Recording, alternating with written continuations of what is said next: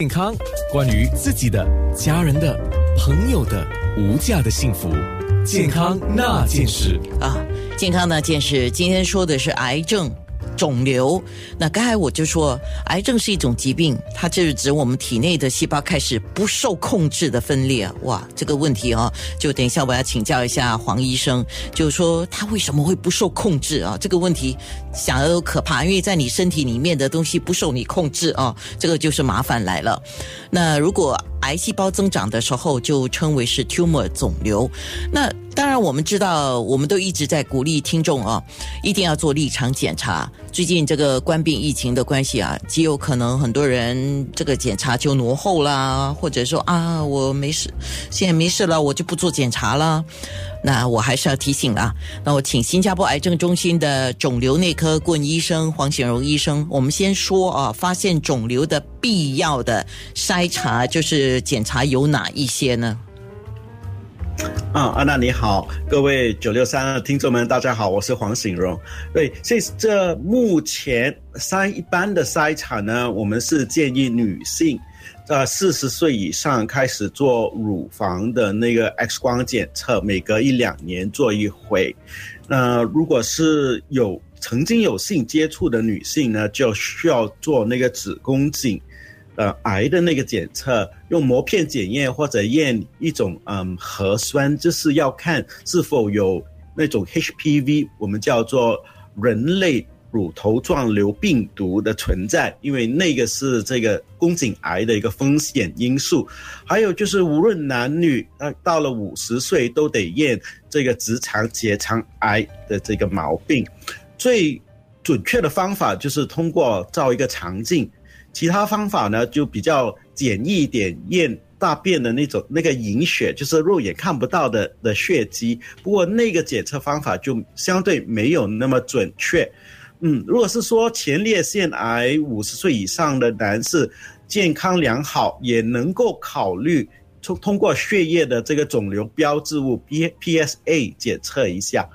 肺癌嘛，我们就单单只是找一些高风险群，就是五十岁以上，啊，曾吸烟的烟客来做用 CT 扫描断电脑断层扫描来做筛查。一般的人如果不是高风险群的话，我们都不建议他们做这类的筛查。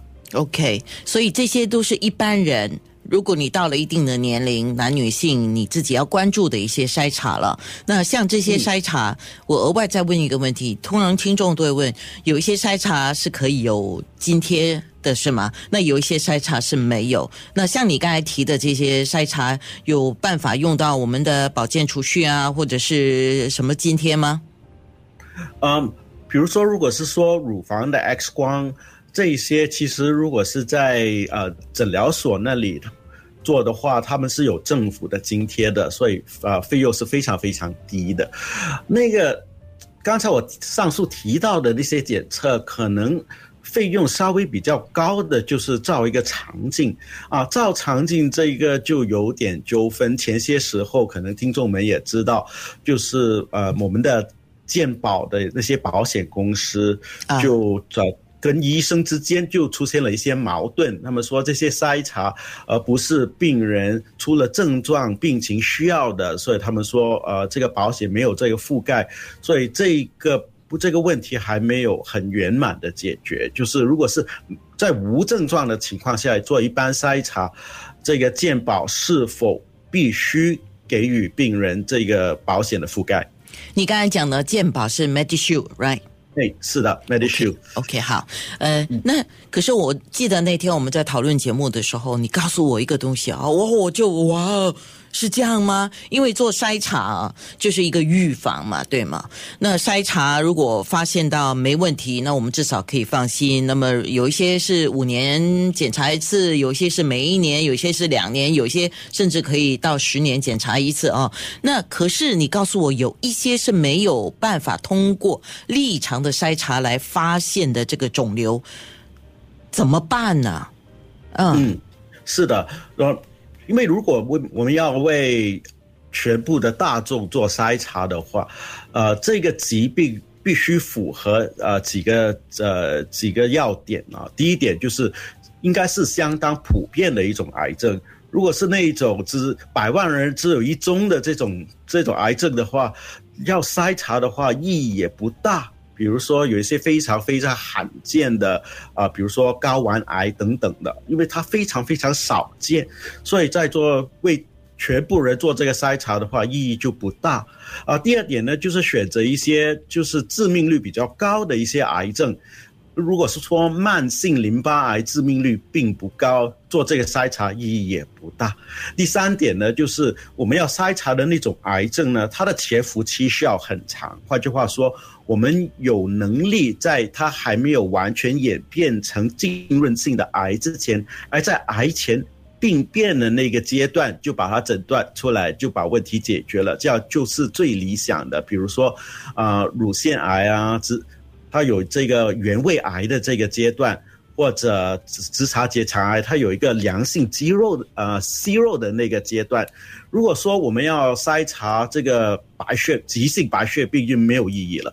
从完全正常到发病，可能只是短短的几个月，所以我们也不可能说每个每每个月都去做筛查。所以这些它进展太快的癌症也不行。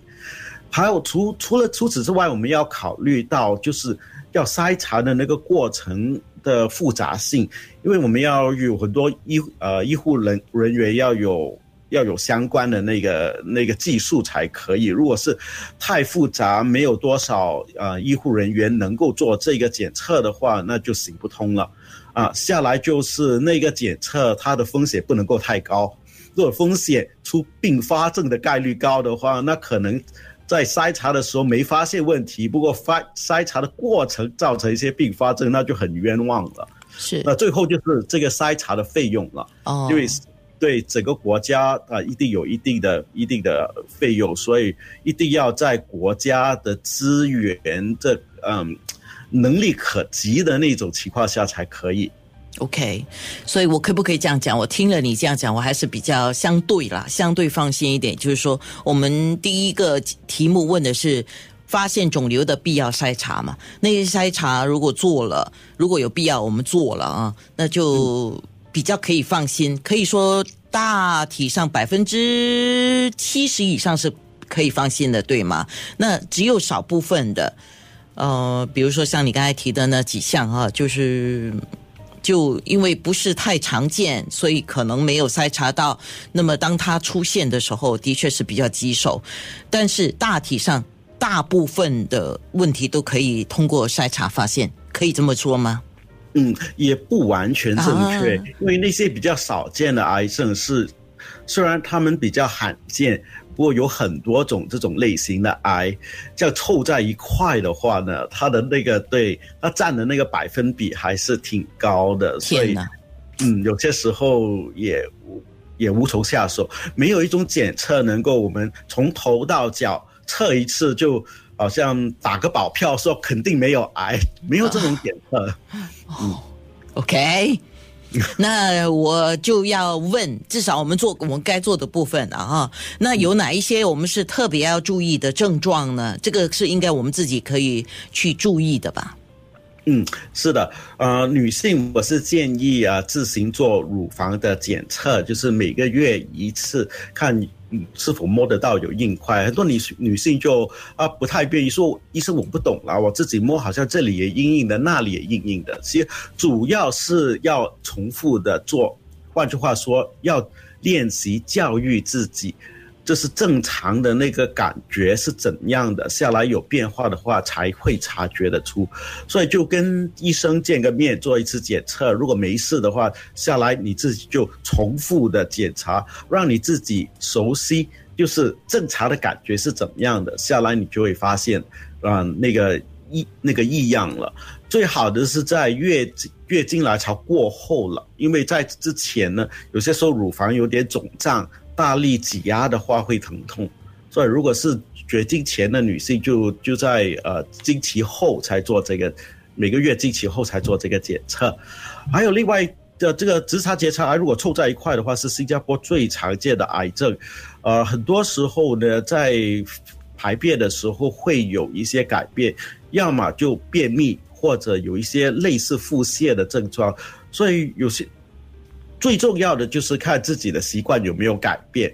很多人就问我医生，那两天去去一次这正常吗？还是三天去一次正常吗？怎么样才算是正常？就是看你平时的那个习惯。如果你平时是每天都都上大号的，那你过了三四天又又不能去，就一直持续这样子，那你就知道这个习惯改变了，可能出问题。OK，明白了。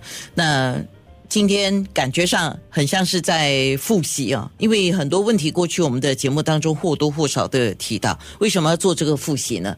因为我自己个人特别感觉到，这个官病疫情下，很容易我们就会忽略的一些东西，或者是觉得这个不重要啊，而不是叫不重要，好像没有那么紧急，所以我们就先把它放一边。那有时候。哎呀，它很像是一个炸弹，我是这样觉得，而且是一个定时炸弹。健康那件事。